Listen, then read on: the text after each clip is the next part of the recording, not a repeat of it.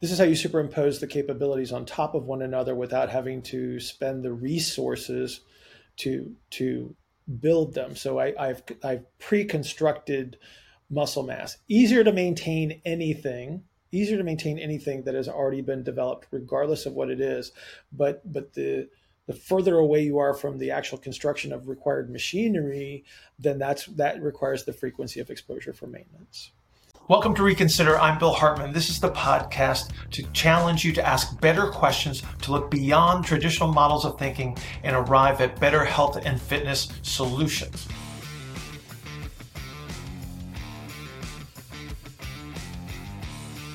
If anyone wants to talk to Bill live and you have an interest in this model and you want to talk through certain things, or you got questions about things, it doesn't really matter necessarily if you are a coach or a clinician necessarily. You probably should have some higher level understanding of what's going on or some general understanding, but you can yeah. jump onto these calls. I don't know if you want to talk a little bit about the calls, but um, we did call 176 this morning.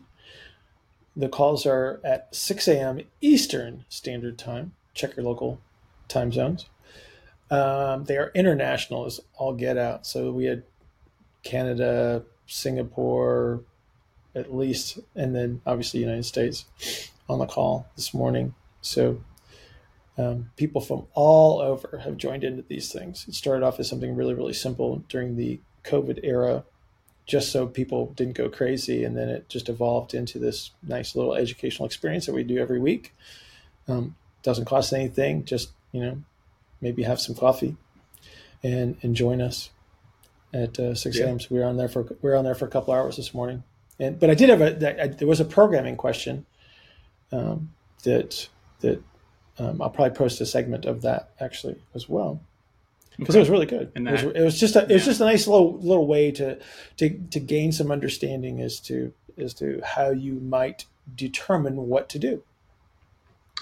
Sure. Okay. Well, I think that's a good topic for us to kind of talk about today. And I also think that um, I haven't seen that coffee clip, uh, coffee call clip yet, so mm-hmm. it'll be interesting to kind of not have a perspective on exactly the context of that. But mm-hmm. uh, maybe we just start with what that main discussion was about on the call, and then mm-hmm. we can kind of branch out from there. Right. So, so the thing is, like, like what what do you what does a program need to contain? We're, we're talking about individuals. We're not talking about groups. So we're, we're actually able to use an individual in, in regards to programming. It's like so so how do you know what to do? And we will speak conceptually. We won't talk about like specifics per se. Um, but as as far as the determination of how you would structure it what what a program needs to contain there has to be an intention. And then you have to determine well how do i figure that part out and so in this case, we were talking about a rock climber as to how you would program. And the first thing that, that I would say is what do you not want to do under those circumstances? So you think about what would be the worst thing you could do for a rock climber. So this is the con this is a mental model um, that is called inversion. And so you think about worst case scenarios, what would be the exact wrong thing? And so if you think about a rock climber, you've got somebody that's relatively within a certain size range. So so on the call this morning we talked about this. So they could be somebody that would be under six feet tall typically. They're not going to be a very large person. They're going to be able to flatten themselves against a rock face, and they're going to have a certain amount of movement capability that would allow them to access the different holds and positions that they would need to move through space. And so when you think about a worst case scenario under this circumstance, the worst thing you could do would be to make them bigger. So when you think about force production, there are there are ways to do so um, that would not increase the mass of the individual. So think about climbing up a, a flat flat face and having to hold yourself up by your fingertips. That it would behoove you to not be a massive human being. And so that would be step number one is don't make them bigger. So we don't want to increase a bunch of muscle mass. Do we want force production? Absolutely, we want force production. But at a certain point, more force production probably wouldn't be beneficial. more muscle mass, so greater cross sectional area, which would be associated with a higher force production, would not be the desired outcome. So, number one, we want to eliminate all methods that would be um, geared towards hypertrophy, which would be in your bodybuilding realm. So, right away, you know, well, the amount of volume that I would be using in certain activities. So, that if we were talking about like the big exercise like bench presses and squats and deadlifts and chin ups and things like that, it would not be about increasing the volume where you would be increasing muscle mass. Obviously, detrimental, makes everything harder as, as a rock climber. So, again, we're using this rock climbing example again. Um, but you could look at it from any perspective, depending on the athlete in question if I was training a golfer, is like how much muscle mass do I need as a golfer? Is there is there a benefit to, to, having more muscle mass? Maybe to a small extent, but when you think about the movement capabilities that are necessary, I could actually be creating interference um, by increasing muscle mass to such a great degree. And so, you know, you think about very large golfers, like there are some golfers that are actually very large human beings that kind of work their way around some of the the negative consequences of that. But generally speaking, when you look at the best golfers consistently over time, you're going to find people that are not massive and they are not of of uh, greater weight. So, step one in any kind of program is, um, in the immortal words of of Charlie Munger, avoid stupidity. So, don't do stuff that would be contrary to the desired outcome.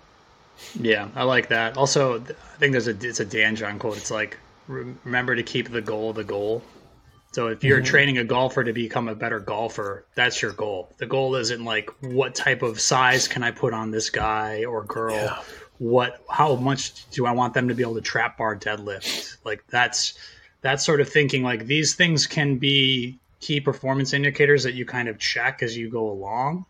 And that would, would be based on like you know data that you might have about other golfers that they're similar sized or similar build that can do certain things in a similar way and then that might be hmm. relevant mm-hmm. there but just taking arbitrary goals based on some type of traditional standard that who knows exactly where it comes from so right. in a lot of traditional senses people might question what you're saying and, say, and by mentioning well i thought that strength I need to be able to, I need to actually build the size of a muscle first to increase cross sectional area, to increase the size of the tissue, because the larger the muscle, the harder the force production can be. Mm-hmm. But what you're saying is also important. It's that if that hypertrophy and that size that I'm putting on for this athlete gets in the mm-hmm. way of their abilities to perform their sport well, so gripping onto a wall, staying close to a wall for certain, you know, leverages, mm-hmm. uh, or the ability to rotate well in right. space to be able to hit and contact a golf ball. It's like you adding size and compression to a system can actually be interference to those goals. Right. So if if I if I train somebody for maximum force producing capabilities, I'm also influencing connective tissue behaviors that could be detrimental. So I need to I need to be able to optimize the ability to store and release energy in connective tissues. Make them too stiff, they become too difficult to deform, and now I cannot store and release energy efficiently. So I've either increased the the energy demand to do so, or I just can't do it. I literally cannot um, put the connective tissues in such a state where they can absorb and release energy. So again, make them too stiff, it doesn't work very well. Now, if I had somebody that relies on stiffness, so sprinters, for instance, have a certain amount of stiffness, they have very high force production going into the ground, not the same as a golfer. And so again, to, to make those comparisons, it's like that's why you have to you have to understand a couple of things. You have to you have to think several steps away from what you're actually doing. It's like if I implement this activity for a specific desired outcome, what are the other consequences of me doing this? Am I am I robbing Peter to pay Paul? Am I taking something away that I'm going to need later? So you go back to something like a trap bar deadlift.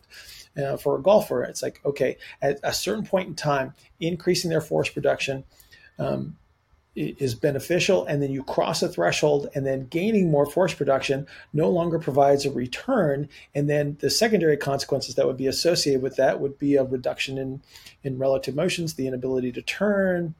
Um, just comfort with with movement in general is compromised under those circumstances. So you've just exceeded Your ability to recover. Exactly exactly. People don't realize how how stressful apparently that game is um, you know, from all perspectives. And so, and so you have to take those things into consideration. So, so first of all, first rule, don't do stupid stuff. Second of all, understand the negative secondary consequences of the choices that you're making. Because you might have the best of intentions and you say, oh, we need a little bit more force production. Great.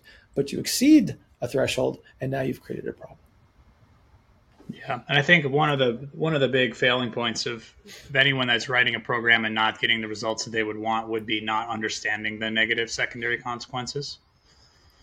So hopefully, I don't necessarily know if we're going to be able to impart all of that knowledge in this one conversation, but I certainly want to try to give people some systematic ways to go about this whole process of like writing a program for somebody. Mm-hmm. So when I mm-hmm. think about that, when I think about like the intake process, someone finding you as a coach or a clinician, your job is to program them for a specific activity. You have to know about the activity.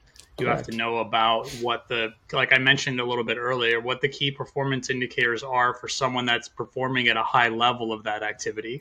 Correct. Someone that also tends to match up with what your body type is. Even though the higher and more elite you get, the more the body types become the same.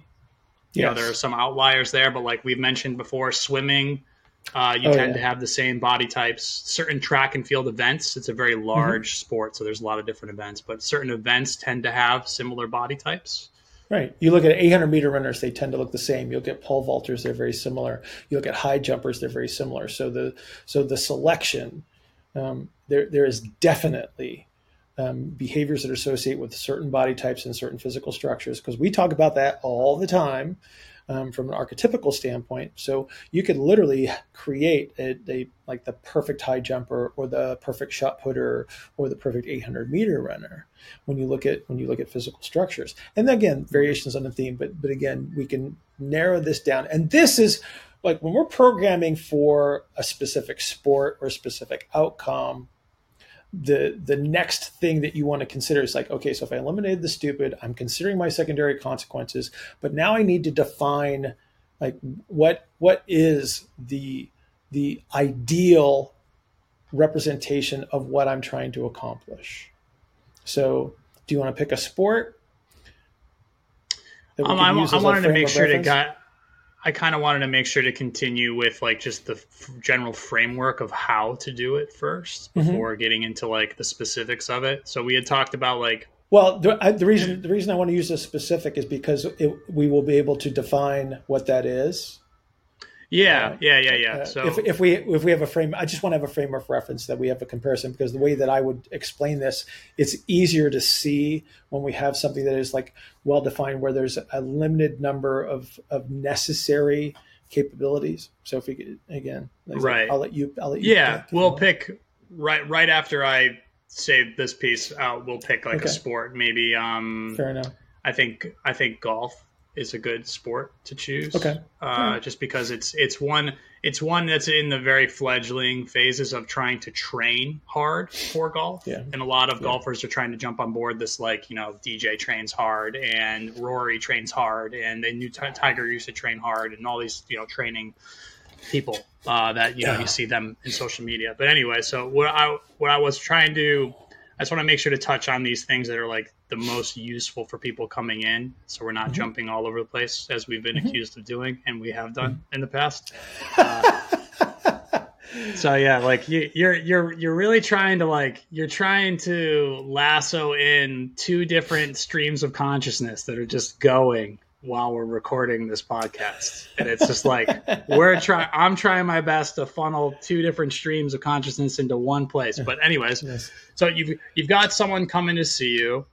They want help with a certain thing. So you address that thing. Like what's the intention right. of what we're trying to accomplish? If it's right. if we're saying it's going to be an athlete, they want to probably get better at their sport, maybe get rid of some type of deficiency with that might be pain related Maybe they have back pain. They're a high level golfer. They want to get rid of their back pain and you know add some carrying distance to their drive, whatever it might be. Mm-hmm. So you mm-hmm. they come in, you have the diff- information that you're collecting about where they want to end up.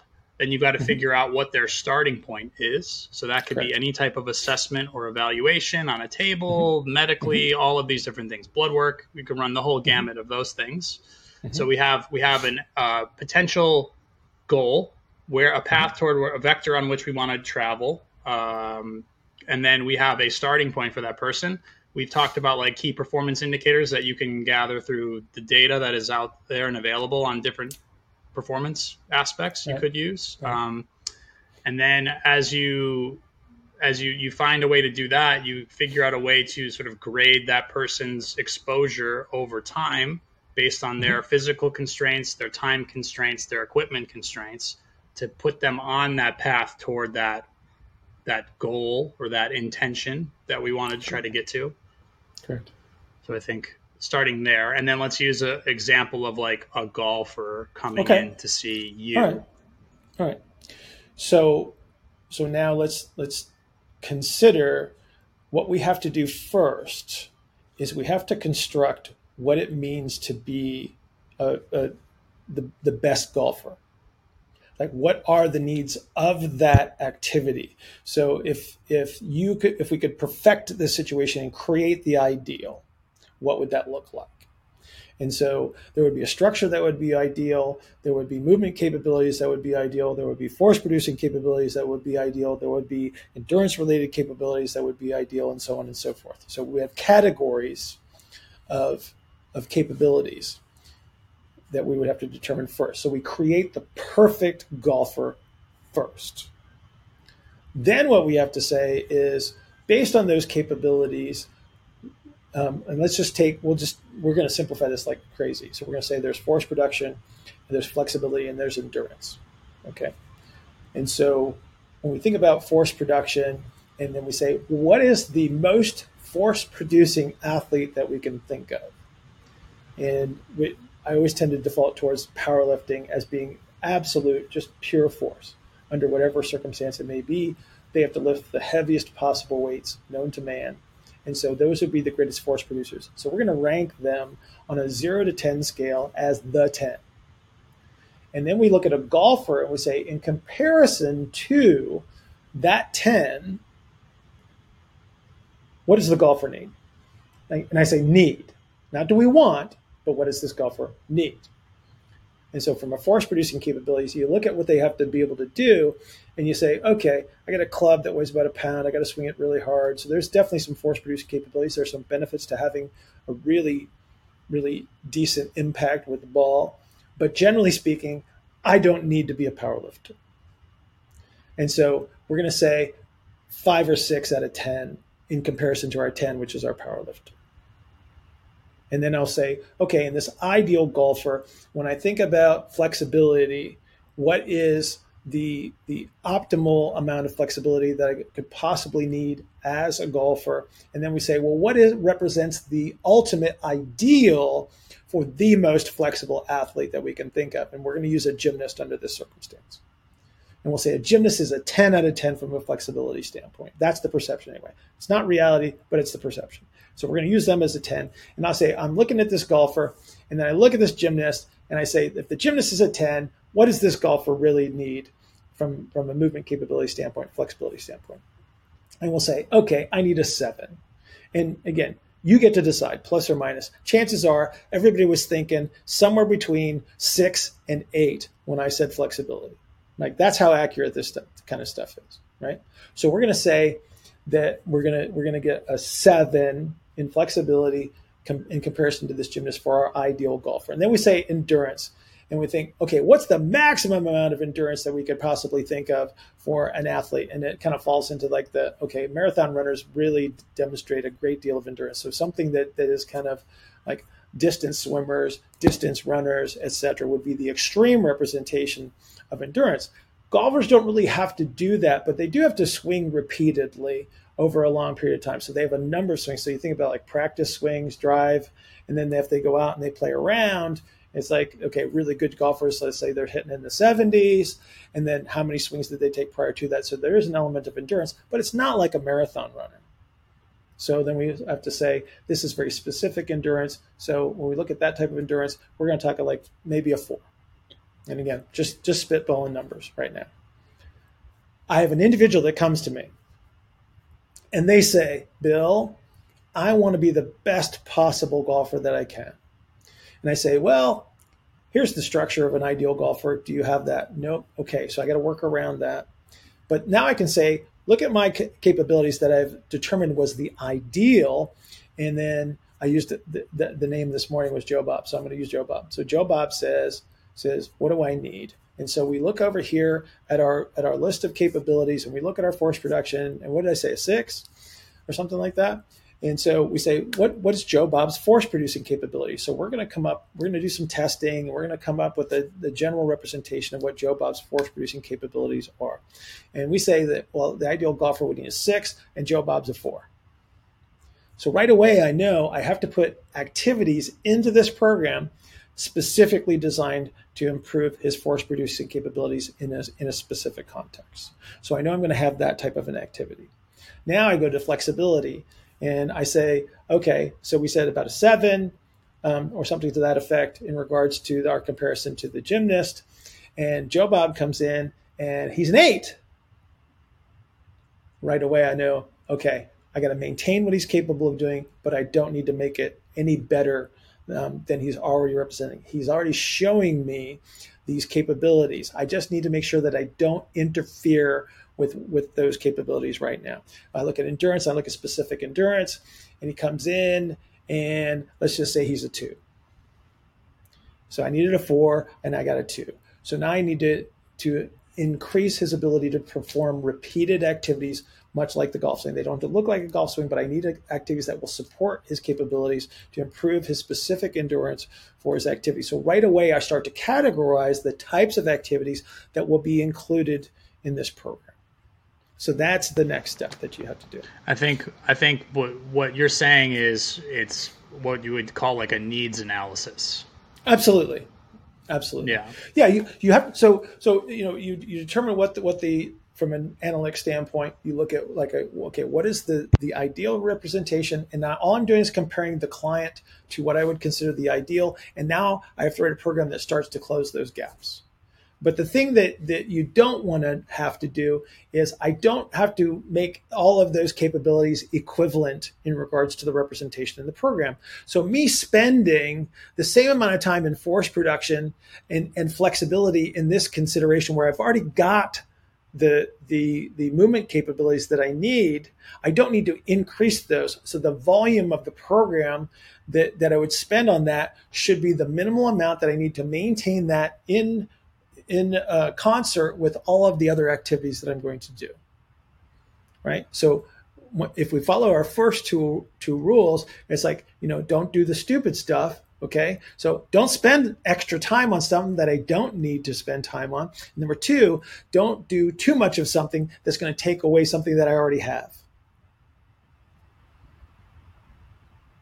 Okay, so you've given you've given uh, we've we've determined what that exercise that you're talking about is one that most people should try to use with their clients, uh, no mm-hmm. matter what they do. It's like of all these call them categories or buckets. It's we're talking about force production, elasticity, power, endurance, flexibility, whatever you think right. you value or that athlete or individual should value as a category of performance or health. Mm-hmm. Mm-hmm. Put those on your chart, rank them from one to ten, and then like Bill's saying you can see where your emphasis needs to be. And that's one of the things I wanted to kind of elaborate on a little bit was the idea of emphasis.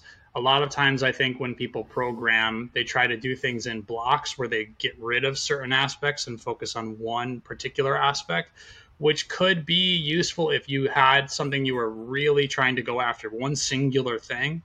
But in mm-hmm. a lot of instances, athletes need this sort of myriad of you know different capabilities and you want to be able to mm-hmm. kind of work those things in a continuous fashion and just sort of change the amount that you do of each thing mm-hmm. so when i think of that i think of like vertical integration that charlie francis would talk about mm-hmm. where you are training all of the important components of that athlete's athleticism at all times throughout the year, but each phase might be a different focus.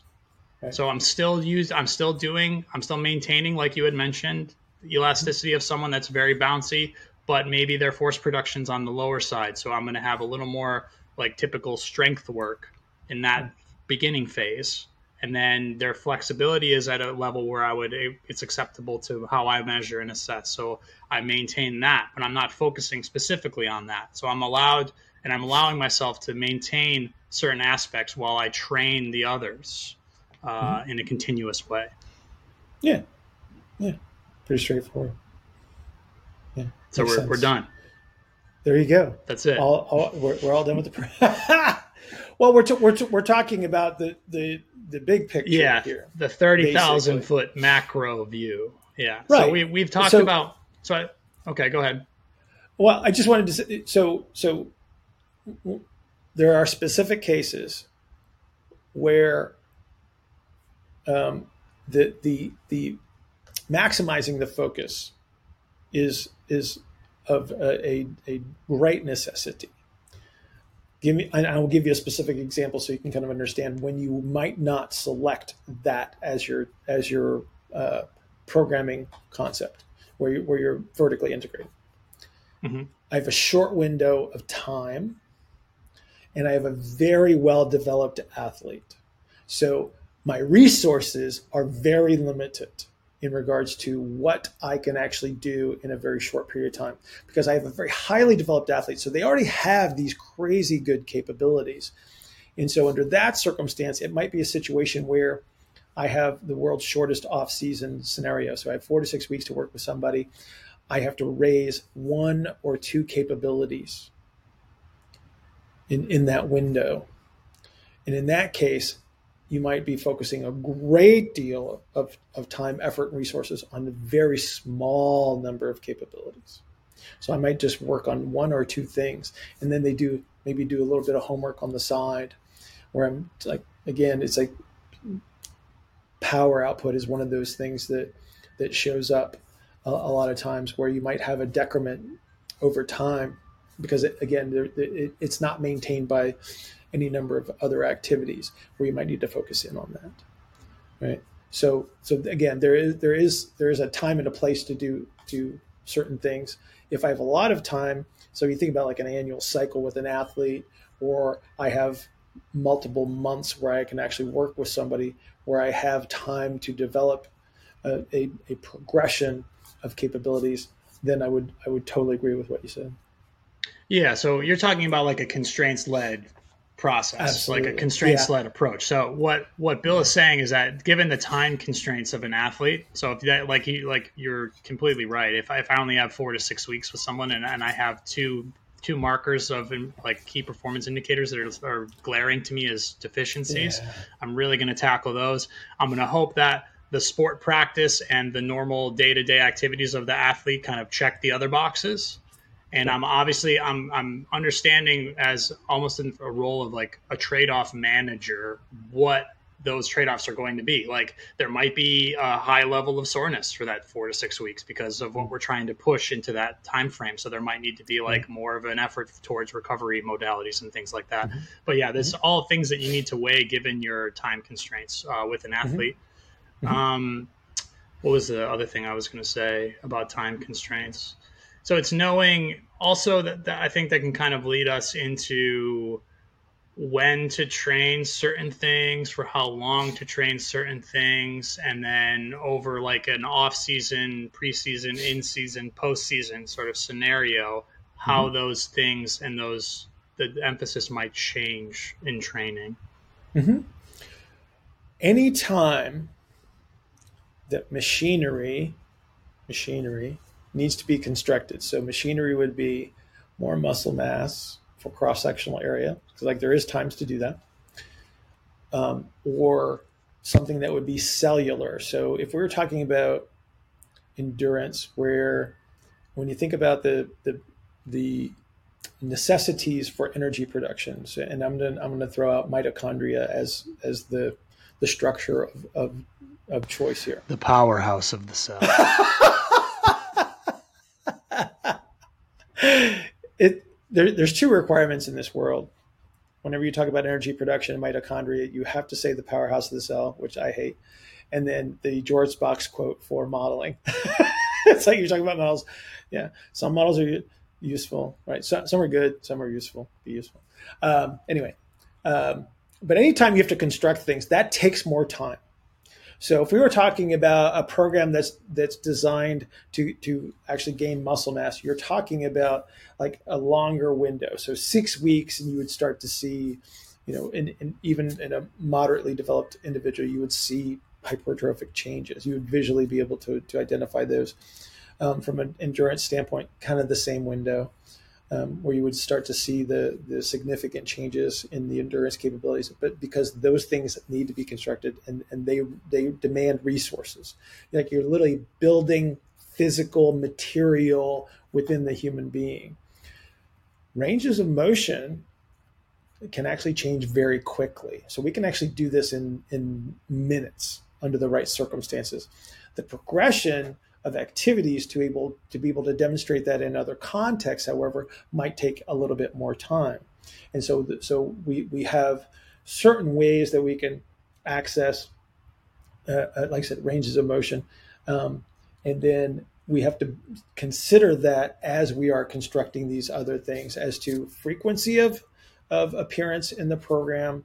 So when we're talking about ranges of motion and things like that, um, once we can actually capture them and we want to maintain them, we tend to to bookend programs with them. So like when we're talking about the day to day implementation, capture range of motion, training is going to take some of that away and then recapture it. And so the more often we recapture it, it's much easier to maintain that over time, even when we're trying to superimpose other activities on top of that.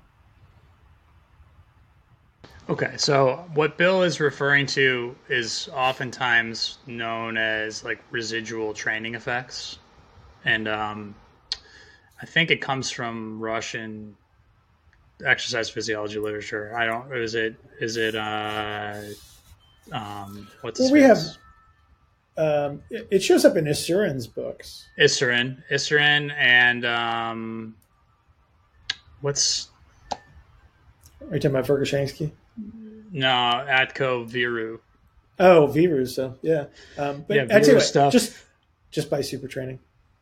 Yeah, by super training, it's in there. But anyway, so the basics there. of what Bill's talking about, anything that's mechanical that needs to be, anytime you got to build organelles, anytime you got to like change connective tissues, build bone, build muscle, things like that, that stuff is typically going to take you about a month or more, maybe four to six weeks, uh, yeah. like Bill was mentioning. Anytime yeah. you're dealing with something that's more reactive and nervous mm-hmm. system based and neurological, so you could be talking about joint range of motion, you could be talking about speed, uh, mm-hmm. elasticity, high velocity movements. Like these things need to be hit on more often. So five Absolutely. to seven days.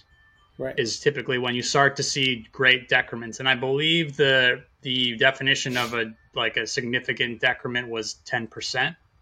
So when do you start to see a 10% drop off in strength? That would be based on the size of the muscle and the connective mm-hmm. tissue development. That mm-hmm. comes around 35 days or so, plus or minus 15 days, or whatever it is. Right. Uh, your your neurological like reaction times, 10 yard flying sprints, max jumping type of stuff. That stuff you can see decrease in a week if you don't visit it enough. Right. So that's what we're kind of using as our guide as our guidelines for what sort of things need to be in a program when. Right. Quickly gained, quickly lost. I mean, that's that's the yeah. the, the basic rule. Yeah. So if you're if you're heading into an in-season period with an athlete and you you don't want to be working on tremendous amounts of aerobic endurance, very long aerobic endurance bouts, tons of time during the week right before the season because you know that about a month leading up to the season, I can tail that back and I'll be able to maintain those effects throughout that month so that I can focus on the things that are going to be more relevant to my sport, so the technical and tactical aspects, the more sure. explosive aspects, the speed aspects the things that are going to have a significant decrement over the course of you know days or weeks. Right. This is how you really good model super, to use. This is how you superimpose the capabilities on top of one another without having to spend the resources to to build them. So I, I've I've pre-constructed muscle mass. Easier to maintain anything. Easier to maintain anything that has already been developed, regardless of what it is. But but the the further away you are from the actual construction of required machinery, then that's that requires the frequency of exposure for maintenance. Right? Yeah. So if so I if I developed a certain amount of endurance over over a certain period of time, then my frequency of exposure to maintain that is much less. So maybe, you know, I could go like within a two week period after developing sufficient endurance, I might only need like a one or two days um, every couple of weeks to help maintain the sufficient endurance that that I would carry through to whatever particular sport that we're talking about.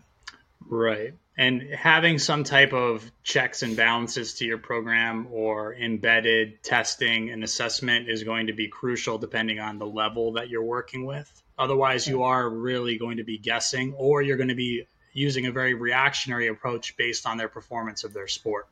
So, it's if if they are decreasing their performance output in their sport, you're probably too late in terms of the training because it's going to take you enough time. And if they're already in the middle of their season, you're probably at a loss already. So you want to kind of be on the front edge, the leading edge of that.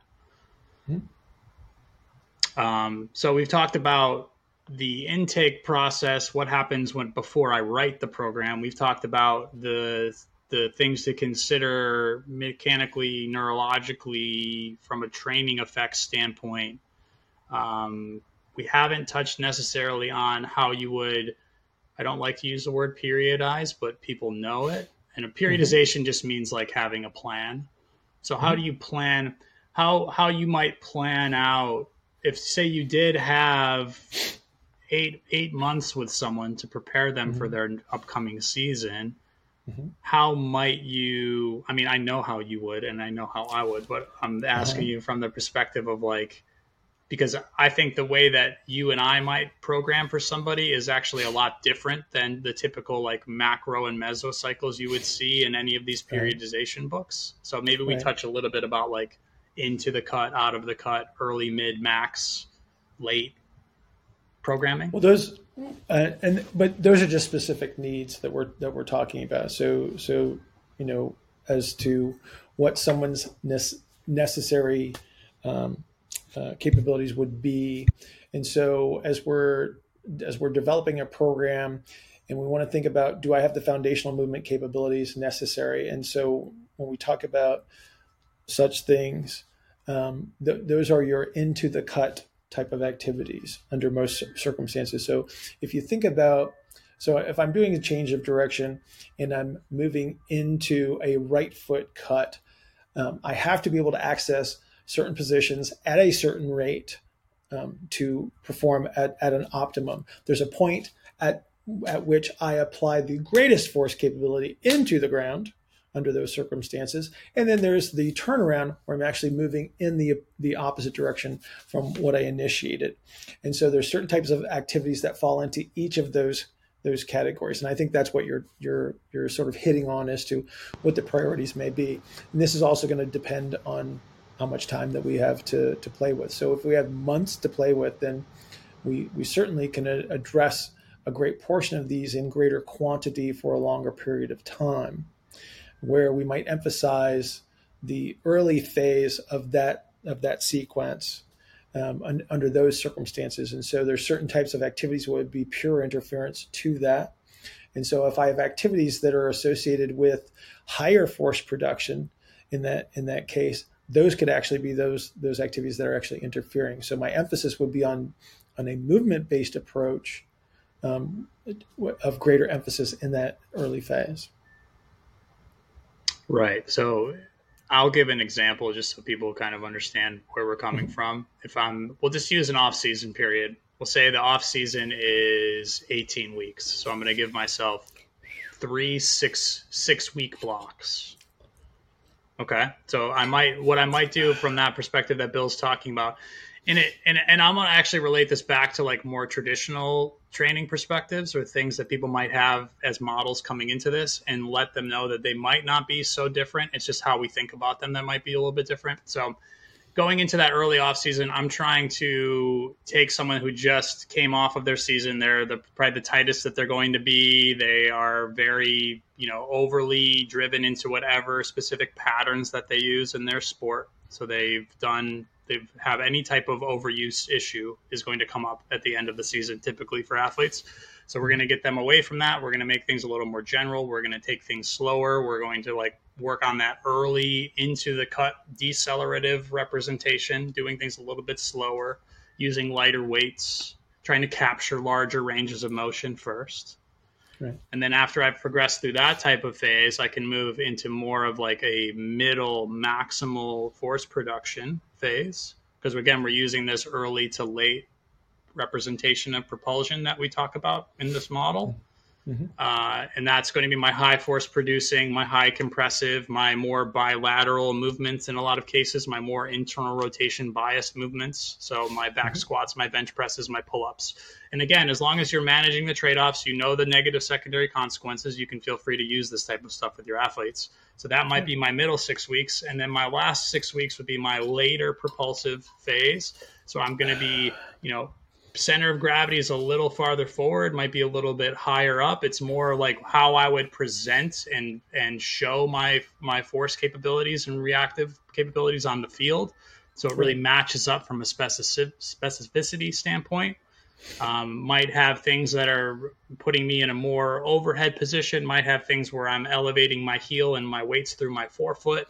Things mm-hmm. that are shifting me and putting me in a more like dynamically corresponding uh, place to mm-hmm. that upcoming uh, season. Correct. Did, did, I did I hit on the early, mid, and late stuff well? Yeah, I think I think I think you I think you did did quite well. It's like so when you think about an athlete, um, they have to be able to slow down first, which which is is Duh. It's so well, it's kind of the, the, obviously the obviously not obvious thing. It, well, it's it's contrary to, to your belief. It's like you like right away everybody's thinking high force production, high speed. It's like no, I have to be able to stop that first, right? So this is one of the problems that we run into is that people get so so far into their force producing capabilities, they get into high power output activities, and then they can't control them so we have to teach them these elements of control first.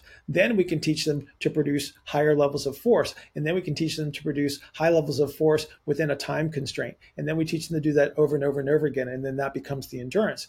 And so, so this is why this sequence becomes so important. Some people walk in the door and they have those capabilities. We don't have to spend a whole lot of time on. That's great. We can make the jump into higher force producing activities. We can make the jump into higher power producing activities in, in many circumstances. But the thing you you want to you want to have is that I I have to have the capability to protect myself first. And, and that is that is this early phase of propulsion where all of those necessary capabilities exist. Those that's my access to relative motion. It's my access to energy storing capabilities of connective tissue behaviors, and I can optimize that based on the context that I'm that I'm training in. And then you, we move into the that they tend to be slower, they tend to be higher force producing, they tend to be bilateral symmetrical activities, they tend to have lesser rotation in this middle phase of propulsion. And then we have the de- demonstration of velocity, the demonstration of power that's on the back end. So learn how to slow down and control first, learn how to produce force, and then learn how to do that as quickly as possible. And is relevant of a uh, way to your sport, the context of your sport as possible. Correct. Correct. Yeah. So I think um so and you might be saying like, oh well I already you know, I already train people like that. And you you might like if you're using any if you've heard of like triphasic training that do a lot of that, you know, it's it's learning to eccentric using typical tra- traditional like eccentrically loaded part of a program, which is just working on deceleration. You're using like high load isometrics with fast concentrics that's your force production. And then you're doing more repeated bouncy stuff. Your contrast training where you lift heavy, then you jump like toward the toward the end of your off season period. You're accomplishing the same things, but it might be from a little bit different perspective, and you might actually make some uh, more intelligent choices based on like the early, mid, and late representation that we're we're giving here. Mm-hmm. But yeah, I think I mean honestly, I think we you know we briefly touched on a lot of things. We I think we gave people some useful stuff to take away mm-hmm. from it. Um, and we're still in, we're still in sort of like the macro view though.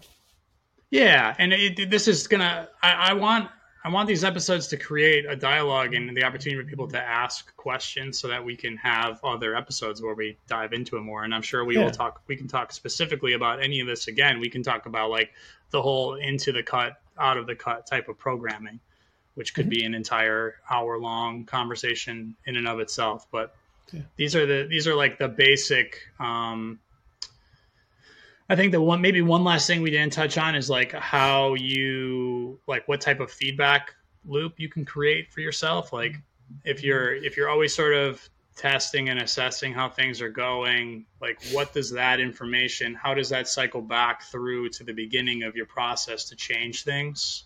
Hmm. Um, I don't think people consider that enough. Okay, so this this comes into to some of the the ways that, that some folks would write a program. So so trying to project too far into the future um, as they're writing a program is exceptionally difficult to do accurately. Right. So if I write a 12 week program, the detail that I would have at at the 12th week versus the, the first couple of weeks will, will be radically different because as you're executing the program, you're monitoring for changes, you're looking at KPIs. And so you're trying to make these acute changes over smaller iterations within the program to get to that to that 12th week, to project into the future three months and say, oh, by the time they get to there, it's going to be this. Good luck with that. Um, yeah, it's impossible. It, it's it's it would be a rare it would be a rare circumstance that your accuracy would be be um, be that great. Yeah. Yeah. So I think um, one thing I want to leave people with, we talked about super training. I think Mel refers to it as cybernetic periodization, which is the fancy way of like talking mm-hmm. about auto regulation. So you can, there are ways to build in components of your training program that can sort of direct you towards what you need to be changing right. on the fly. Right. Right. Well, it's just monitor. It's just monitoring for, for, for, the key performance indicators. You say, okay, yeah. So under this circumstance, it's like, what is my trend? What is my trend? So, so I'm monitoring this over like a two week period, and I say, okay, so these first two weeks, I'm going to really be focused in on on X, Y, and Z. So I need to monitor this, this, and this. Okay, are they changing in a favorable direction? Awesome. Then amplify that. Continue to if if that's the goal is to is to continue to progress those, then you amplify that. And then if you if you get to that two week period and you go, oh, this is going in the wrong direction. So let's just say I'm trying to maintain certain movement capabilities and I see that, that, that they start to deteriorate. It's like, okay, I need to make a change. It's like, I, like in this acute phase, I need to make this adjustment now because if I continue in this trend and if I go another two weeks, I might lose it to a, such a significant degree that it's not recoverable by the time I get to the end of the program. And so, so this is the, the iterative aspect uh, of your program. You have to build in, you have to have embedded testing built into the program itself frequently enough that if I see a negative secondary consequence start to show up, I can correct it in time versus allowing it just making assumptions, say casting the athlete aside, say, here's your 12 week program, I'll see you in 12 weeks. It's like you just don't know what you're going to end up with. Like, yeah, so or better yet, here's your, here's your quadrant. So. Here's your quadrennial program, and on your third year in October, you're going to lift four. You're going to lift uh, right. 89% of your one rep max in your back squat for three reps. It's like, yeah. okay, that's fun. Okay. I mean, we've, I think we've, uh, we've given everyone everything they need to know about programming ever. So this is your one stop shop. It's, you know, most of the, for, based on the length of this, not a lot of people are still listening other than our, our true fans, the real ones yeah. out there. Um, there you go. Yeah. If you're still listening, uh, and you want to leave in the comments what your favorite color Power Ranger is, please Ooh. let us know. Hmm. There's, there, I have a question about that. Really, I have a question uh, about that. Is, is the white Power Ranger the green Power Ranger the same guy? Yeah. Uh, so Jason Jason David Franks, I think is his name, and he actually passed away. I think last. Year. I was just gonna say he's unfortunately deceased. Yes. Uh, yeah. He was the Green Power Ranger, and he was the White Power Ranger, and he was the he's the most prolific of the Power Rangers because I think he's been in like five of the series. He was also right. like a Black and Gold Power Ranger, and then he was in uh, he was a red he's a Red Power Ranger at one point. Um, if anyone's a Power Ranger fan and they're still watching this, they want to try to correct me. Go ahead. I do know a lot about Power Rangers. Oh, I got. Hold on. I got to show everyone Wait, this just wait, so everyone knows. Pink, pink, pink Power Ranger i- is the. Um, I can't think of her name. That would that would be Kimberly. favorite, of course. Kimberly. There you go. Kimberly. Well, there's been many different pink Power Rangers. So this is the. this is the Green Power Ranger's magical dagger that summons the dragon sword. I am so. Don't ever, don't ever question. I am so concerned right now.